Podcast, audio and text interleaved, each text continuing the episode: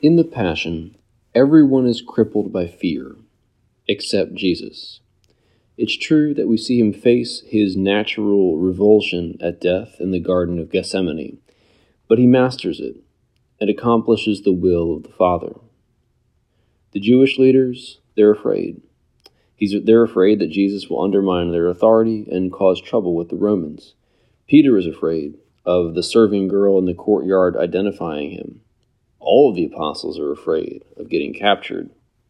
And even Pilate, the governor of Judea, the Roman with all of the purported political power, he's afraid of a riotous crowd, a mob on his watch.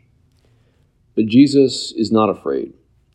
He goes calmly to his death on the cross. And he does this not because he is insensate or unaware of how awful death is going to be. He does it out of a desire to save mankind, to save you and to save me from eternal death, to save us from the full penalty of our sins.